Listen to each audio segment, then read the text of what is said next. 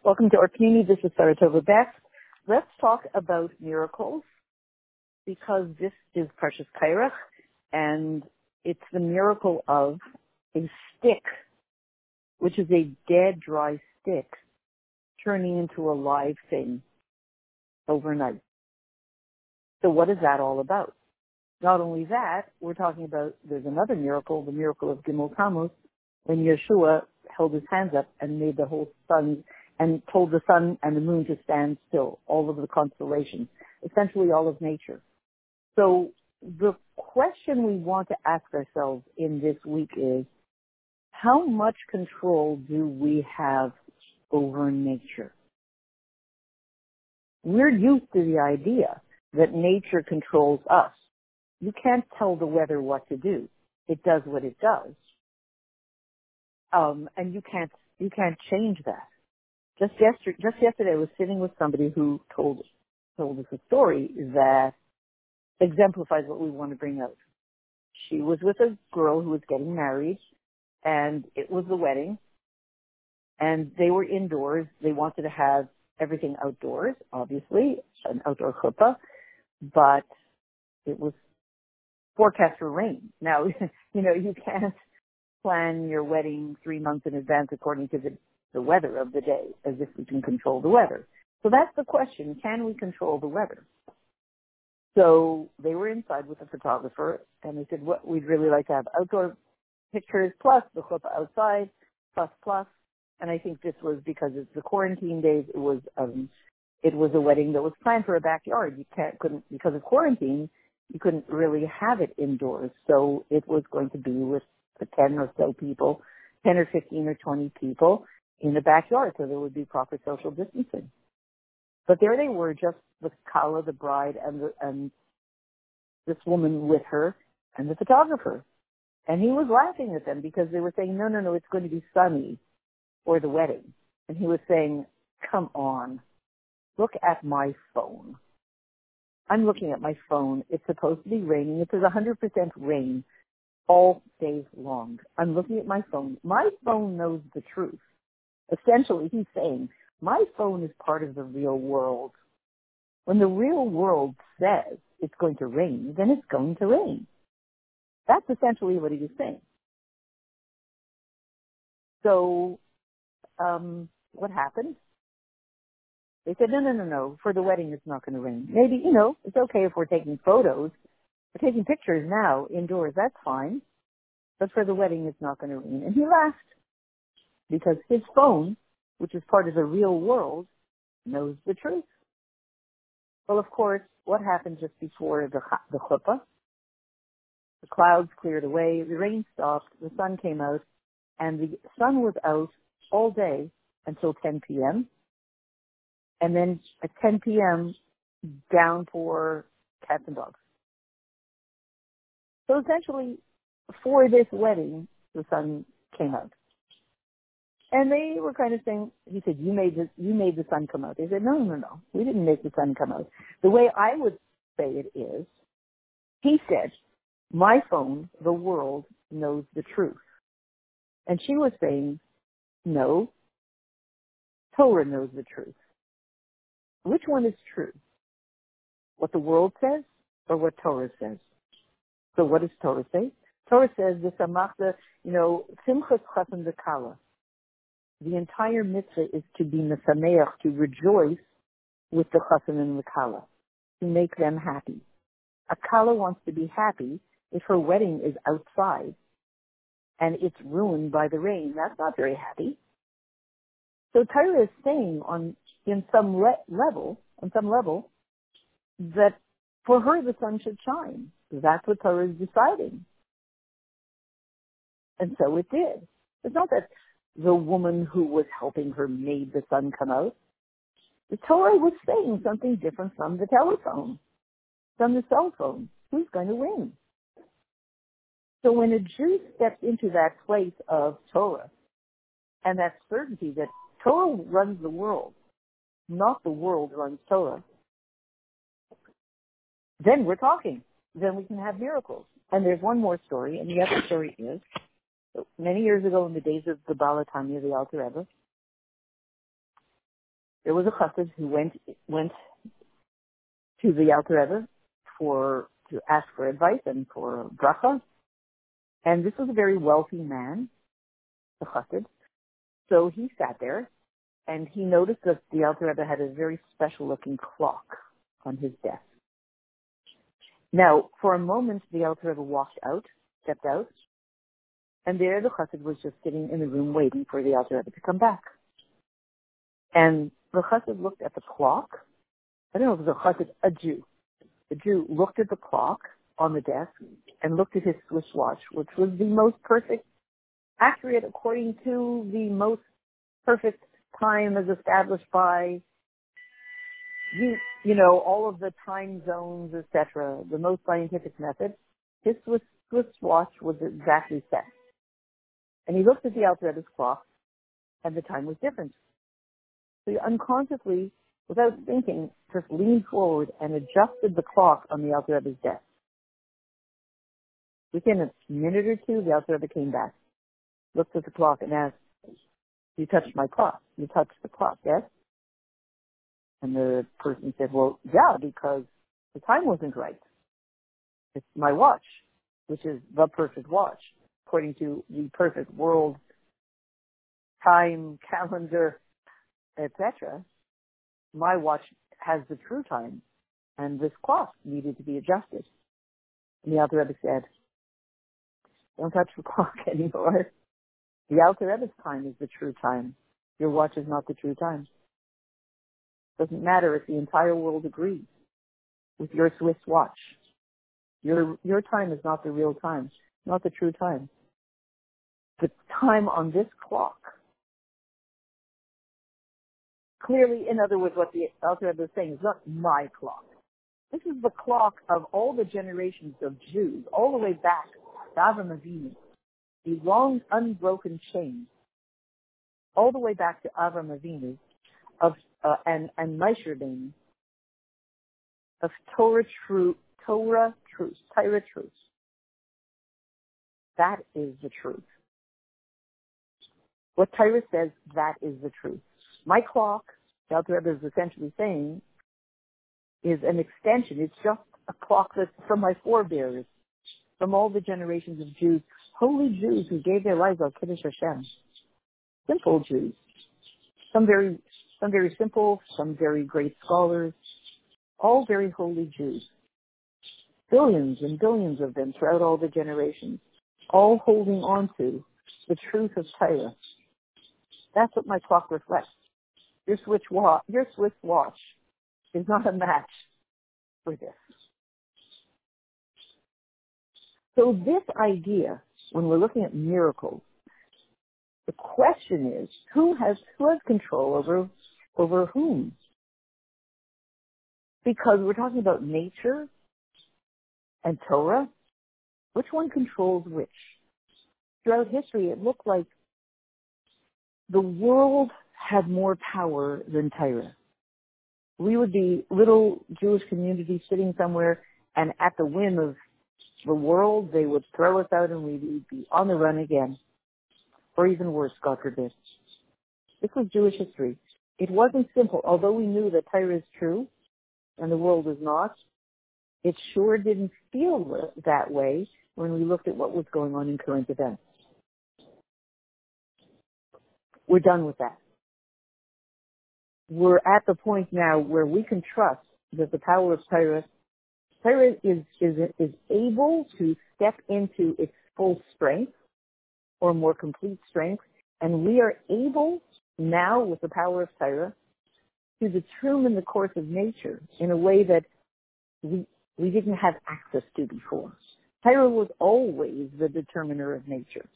But we as plain Jews, plain people, did not have access to that. And now we do. That's the, that's the change.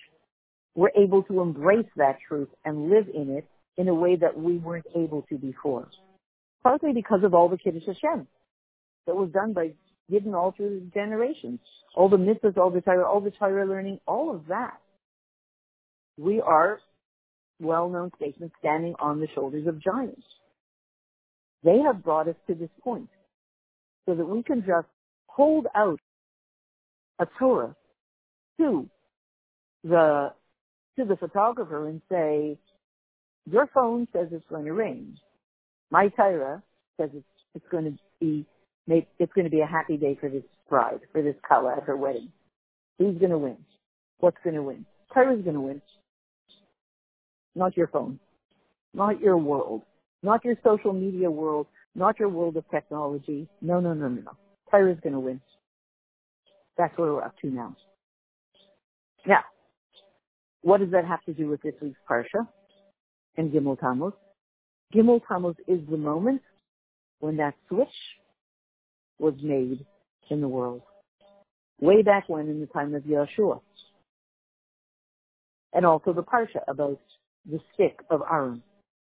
These are all switchover points, moments in history when it all gets, it all gets switched, the balance of power. Torah, Torah versus the world, or Torah rules the world, or the world, world rules Torah. Gimel Tammuz is that point when it switches. So that means that every Gimel Tammuz now, it becomes more and more and more possible. We have the ability to transform the nature of nature specifically through Torah. And not only do we have the ability, it's not a luxury. It's not like it's a cute little trick, God forbid, that we can use if we want to. But it's our obligation. Once we're given that gift from above, that gift obligates us, but now we need to use it. So, so the Sikha of Parshas Kairach, Gimel Tammuz, is saying that Gimel Tammuz was the day when the, the previous Rebbe came out of prison. Um, he came out of, we know that there was a sentence on the 15th of Sivan. He was taken into prison for teaching Torah, for standing up for the truth of Torah. For saying, no, no, no, Torah is real the world was not real. That was not something that the communists, the NKVD, the KGB really, GPU really wanted to hear. You know, what do you mean? We've got a whole system. We're the, we're the communists, we're the Soviets, the communists. We've got a whole system that we're, that is a godless, divine, undivine system. You know, unfund the police, we're talking about now. Unfund God. That was their thing. we they were all about unfunding God trying to disempower God from ruling the world. They just want, they, they said, nature runs the world, we run the world, no more God, defund, defund, defund the places of worship. Ain't gonna go anymore. That's what they were saying. And because the previous Rebbe refused to give into that, obviously, was the bastion of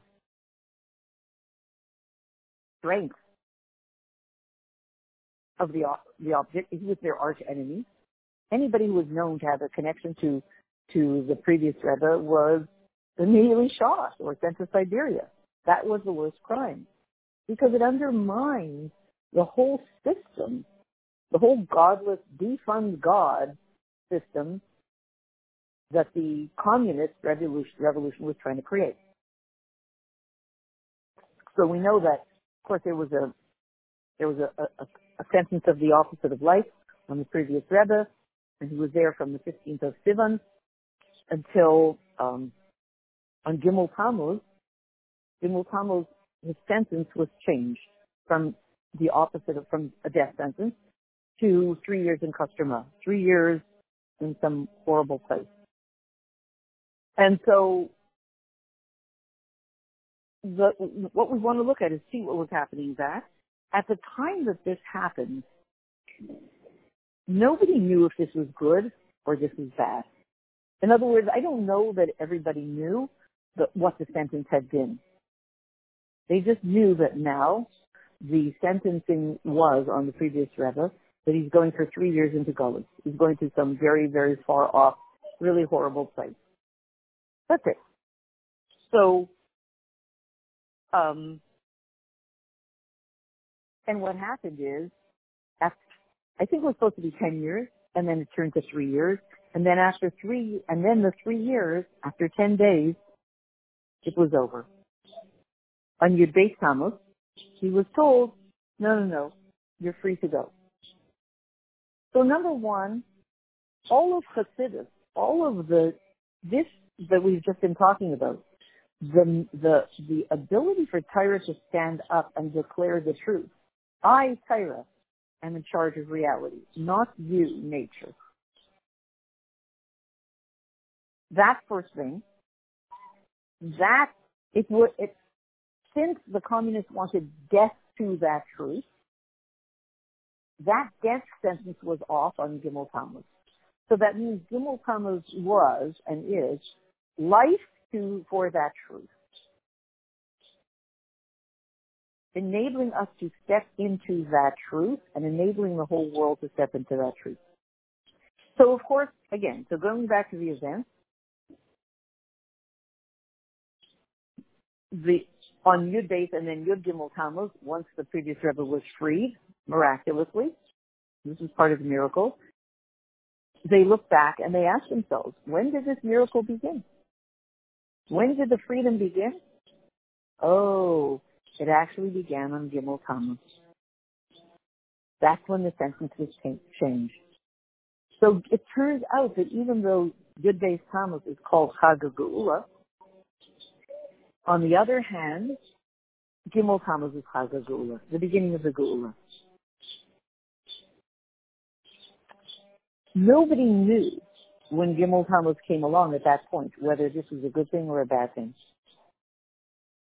Um, but we just know that the day that he was freed is called Chag Geula, and we know that the previous Rebbe said, Not just myself, who's having a redemption, who's being freed, but every single yid, everybody who loves Torah, does mitzvahs, V'chol asher b'shem Yisrael Yechuna, if you're just called by the name Jew, if you stand up for the truth of Torah, this was the redemption. So here's the question. Since this Geula was a miracle, and by the way, so Gimel Tammuz is a day in which it looks like it's getting even worse, but really it's getting better. Well, that's really applicable to our situation right now. It looks like it's getting really worse, but it's really getting better. So here's the question. Since the Geula was a mace, a miracle from Hashem, we have to thank him, how come it wasn't a complete miracle? Because here the focus is going to be on miracles. How come it wasn't a complete miracle? That the Geula should come in one shot. If there's going to be a miracle, why shouldn't it be in one shot? As it was, it came in stages. The Gimel Tammuz, the sentence on the, the Rebbe's life was changed. Then Yud Beis Tammuz, he was freed. And then all of the steps after that. And then in 19, then he had to leave Russia. And then after that, almost 70 years until the Iron Curtain fell. This geula of freedom from this lockdown in this insane mindset, which is that we are going to defund God.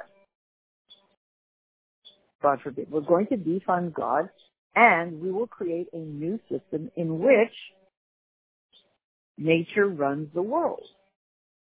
This is what they were asking for. So why didn't that miracle come in one minute? Like the story we just said about the Alter Rebbe. The Alter Rebbe says, no, you got it wrong. Your watch means nothing. The golden chain of Torah true Judaism for all these generations, that's the truth. Forget about your watch. Your watch does not rule Torah. Torah rules your watch. That's the point here. So why does that whole thing not happen in one shot?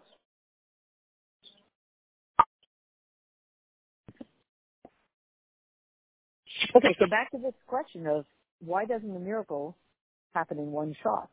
If there's going to be this huge redemption of, of, of the Rebbe, and the whole, everything that he's achieving is, is finally going to have a redemption, then why doesn't it happen in one shot? And again, what is it that was redeemed when the previous Rebbe said, I'm not the only one who was redeemed on Yud Beis Tammuz?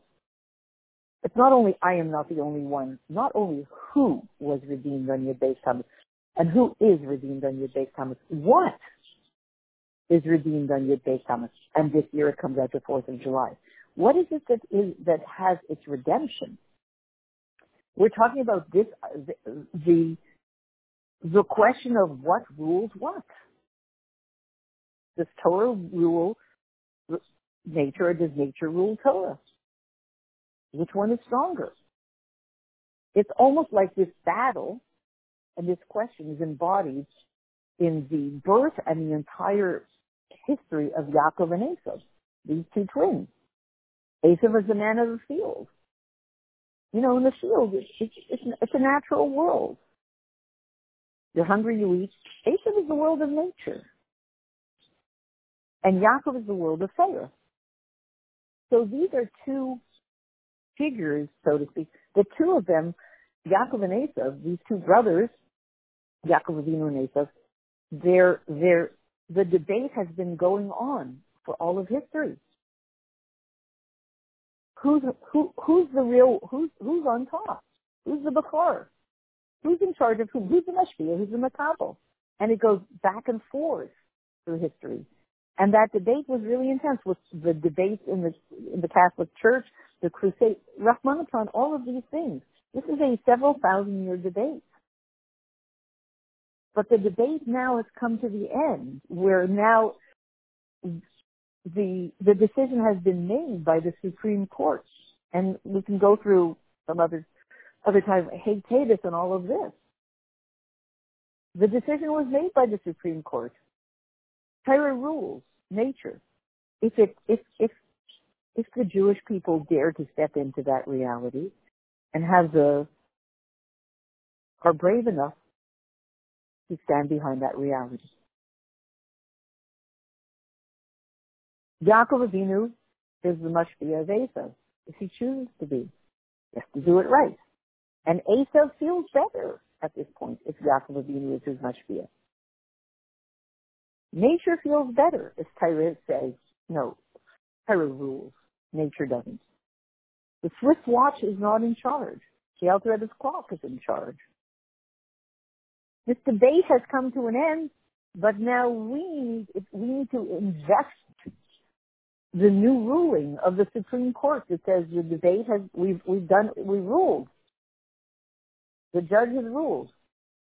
So now we have the next phase, which is the people adjusting to the ruling, which is not only for Yidden, not only for Yaakov Avinu is this a good ruling, it's good for Esav. It's good for the whole world. But we're still addicted to the old way, which no Esav tells us what to do. He can, we can live in any land. We can live in Spain and in France and here and there. They can throw us out at any moment. They're in charge. The world is in charge. The weather decides whether the Kala will be happy. Nature decides it. Like in, in Mitzrayim, in Egypt, Paro said, the, the river Nile decides what's going to be those days have come to an end. The moment has come for us to step into that new reality.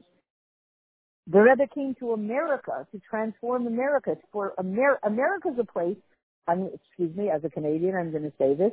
We always, when I was a child growing up, we always looked at America as that annoying place. The United States is that annoying place where people are buzzing, you know, proud of we don't know what you know, we always felt that we were more humble as Canadians and Americans. They think the whole world is American. And that time that I was in traveling in Europe some somewhere, and I saw an American tourist go up to a native and said, "Excuse me, you know where I can buy some wieners?" You know, they're like, I think it was Austria or something. They said, "Excuse me, sir, do you mean Wiener Schnitzel? What do you mean by wieners?" And here's an American guy with the camera around his neck, and it feels like, what do you mean? Everybody speaks English, and everybody knows what wieners are, and we're the top of the world. So here the Rebbe comes to America and says, fine, you're the top of the world already. You're, you're, you're, you think, of, you know, when you're in love, the whole world is American. You know, I, God bless America. I love America. I remember that. It was just, God bless America. Where are you guys coming from? You know, we don't say that in Canada. God bless Canada.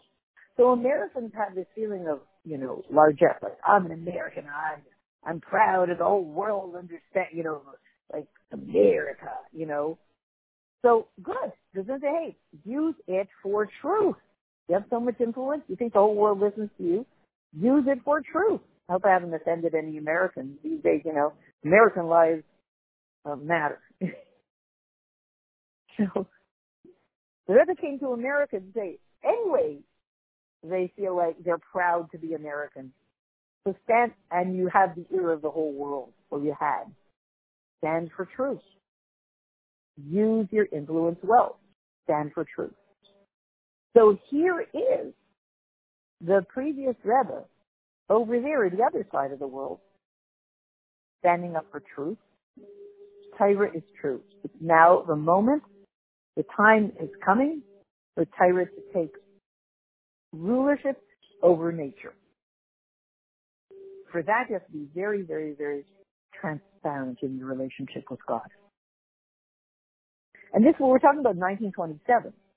And then by 1941, when the 1940 when the previous Rebbe came to America, and then 1941 when the Rebbe came to America, boom. Time to step into that reality, inject that truth into America. We're ready. Plus, plus, plus, for all the steps since then. So the question is, why does this miracle of now Torah takes truth, takes over, it becomes the leader, and nature becomes the follower? Why did not, that not happen in one step? So that we learned when we were learning Torah Chadash and Mitzvah These profound, these mega jumps, if the world isn't ready for a mega jump, it's not going to work so well to do it in one shot. The world needs to be come along and be part of the process. Otherwise, the miracle will bypass the world, and the world will wake up one morning and say, "Wow, what just happened?" And and and the world itself will be not part of the equation. The whole point of Geula is that the world should be part of the equation, not bypass. Not God makes a miracle and now Torah rules and the world is left out again. The world needs to be part of the equation. And there are endless examples of that when we came out of Egypt, the Mitzrayim. Why did the Mitzrayim, the Egyptians, have to run after us and say, take more gold and silver, our gold and silver. Why couldn't we just take it? Why did they have to beg us to take it? Because they had to be part of the equation. They had to agree. We weren't sneaking out in the middle of the night.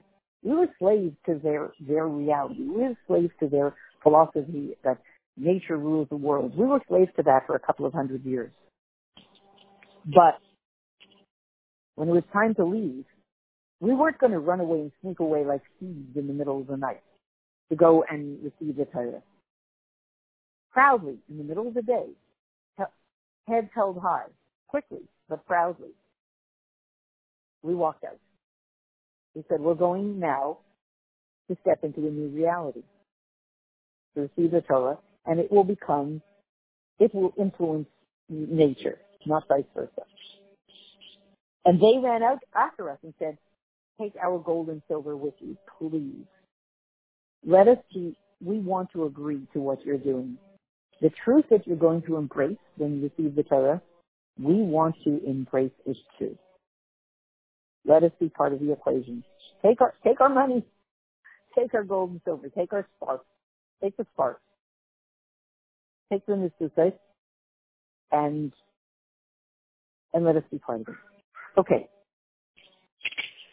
So, and we're saying here that after Yud Beis Tammuz, it wasn't a full victory, as we see that then we went through a whole bunch of stuff, Stalinist times, really a horrific time, some 70 or so years until the Iron Curtain fell that were just horrific beyond, beyond, beyond, beyond. I mean, how many people were enlisted? Stalinist times, the Holocaust, the worst years the worst years were after the Geula of the previous Rebbe. From 1927 to 1990 were really awful years.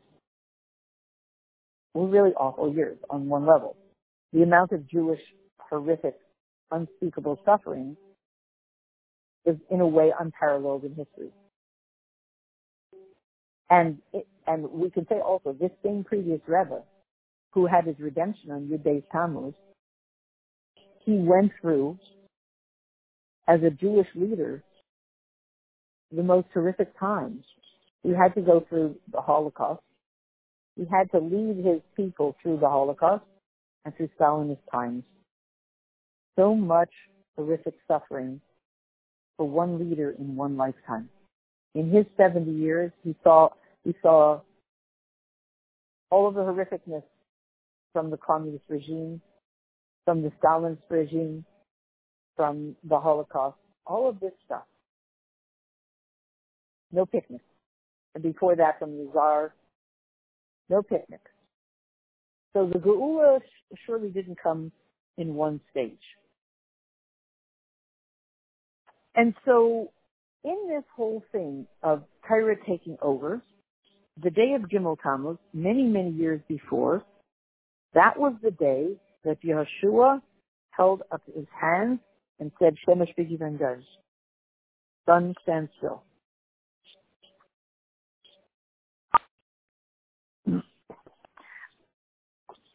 Okay, so when we're talking about um, why the miracle, this geula, this redemption from who's the who's, who, who's the influencer, you know, Torah or, or nature, why it didn't come in one stage.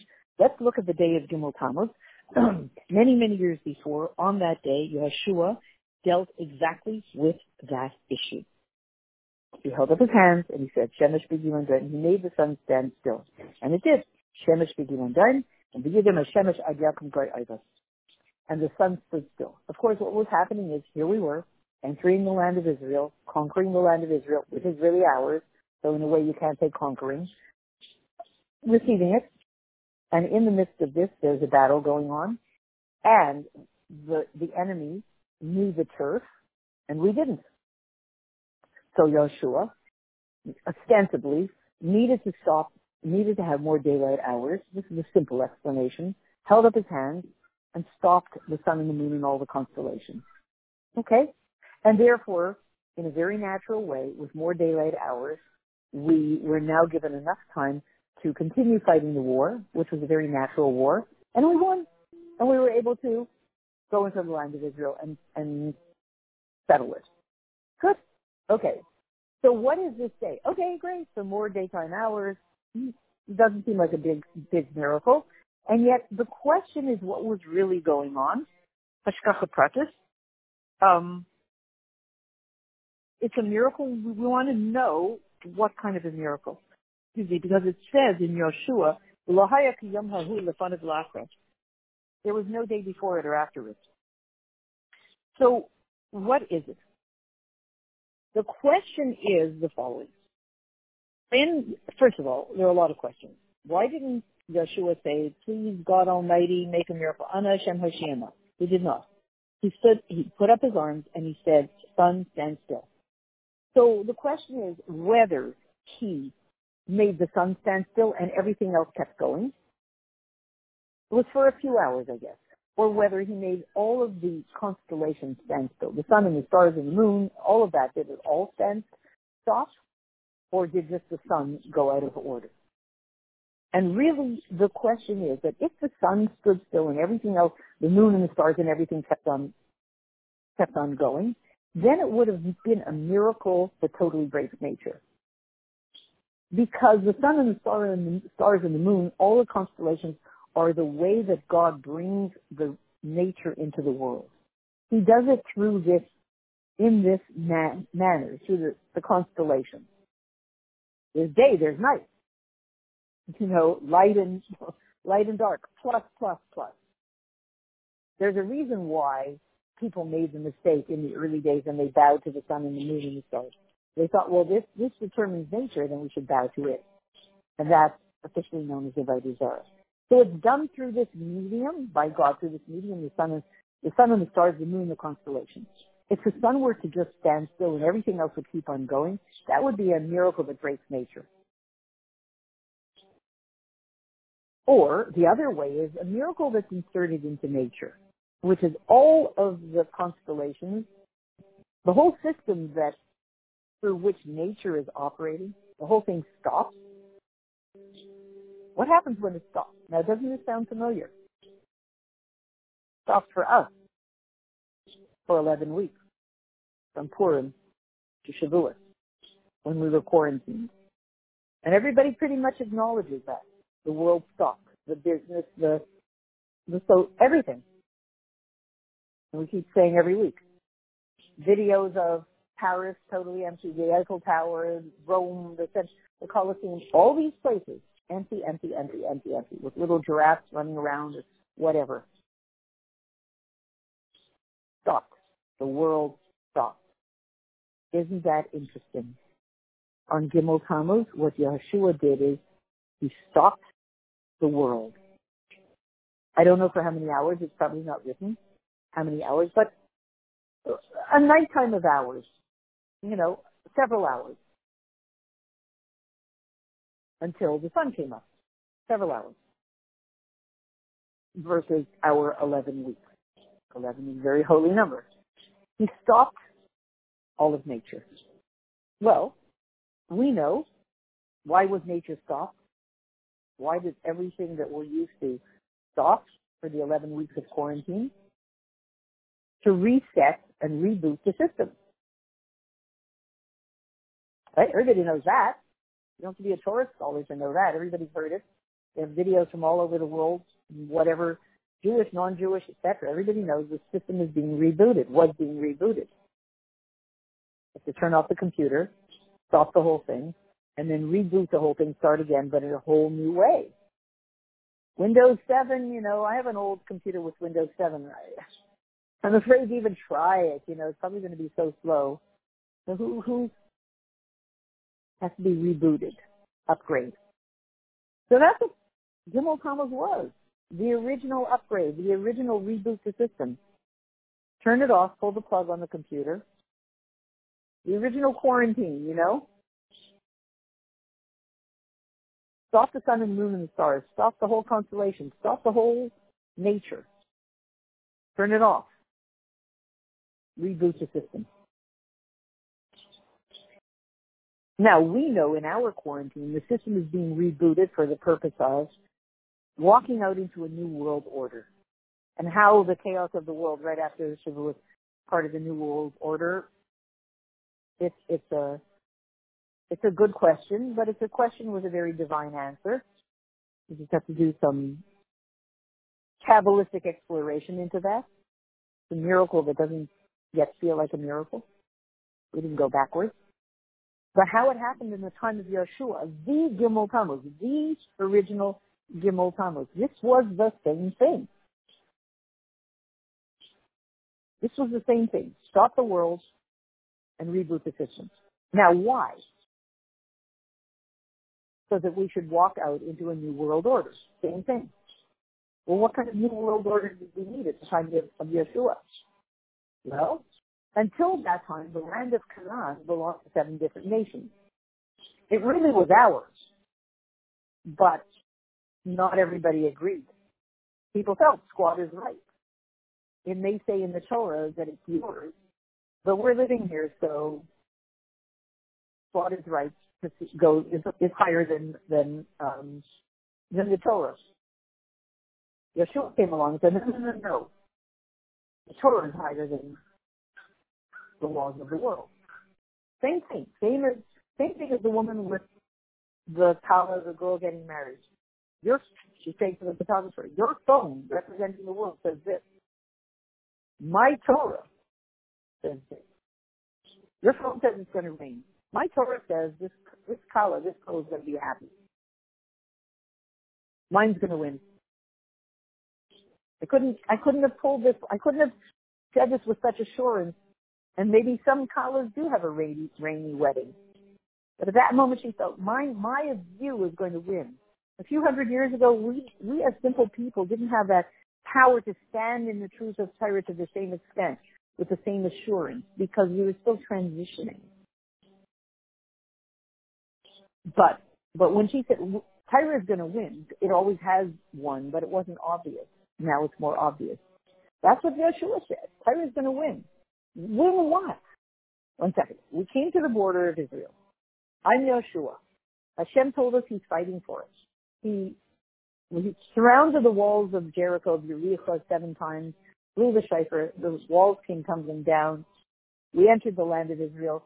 The rest is not a simple process. We have to put our own work into it. But the land belongs to us.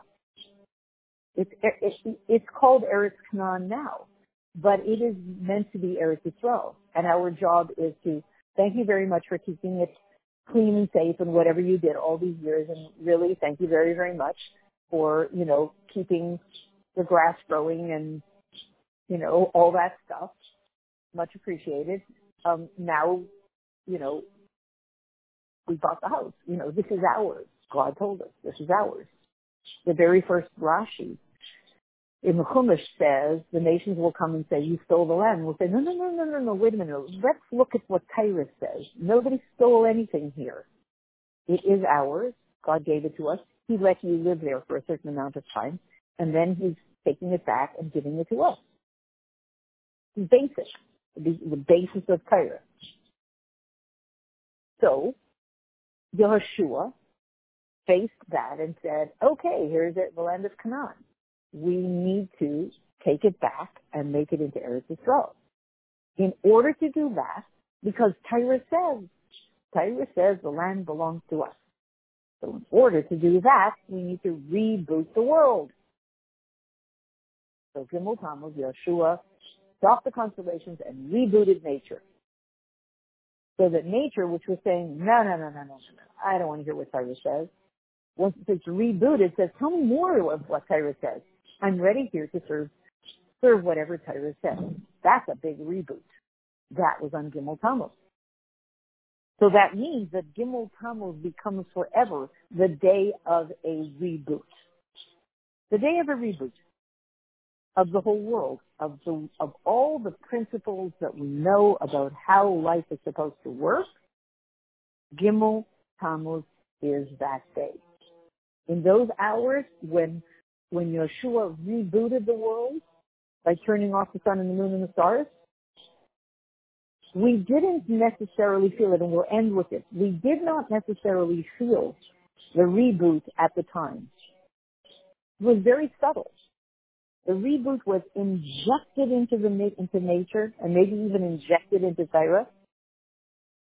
And as it was injected in, it meant that forever nature would be different. Nature had this haughty, Gaivadic kind of presence in the time of, of, of, of Paro. Said, Paro said, I, re- I created the world. There was this haughtiness to nature, this, this pride coming from an unholy place. And that was Paro. That was that time. And now we come to the time of Yeshua. And Yeshua said, enough. It's over nature can no longer stand up with false pride and tell us a lie. This is what we're dealing with on the street now of America. What is truth? What is a lie? Everything has been rebooted. We need to step into a new world. This new world, the ability to reboot the system when a world has come to the point where it's no, it's not standing up for truth. Gimel Tammuz comes along and it reboots it into a possibility for truth and new world order coming out of it. This is the essence of Gimel Tammuz. And the miracle of Gimel Tammuz is that it has to come in stages because for us to now get used to this new reality that the world has become a, a rebooted, that's some amount of work. From above, it's been done. From below, us saying, wow, it's a rebooted world. Tyra's in charge. Now we need to get used to it. It could have happened simultaneously, but we get a little slow, get a little distracted or whatever. And now the time is here. So that's what Gimel Tammuz is, and that necessity that necessity of us getting used to it takes some time, some stages, which explains why the miracle didn't happen in one shot.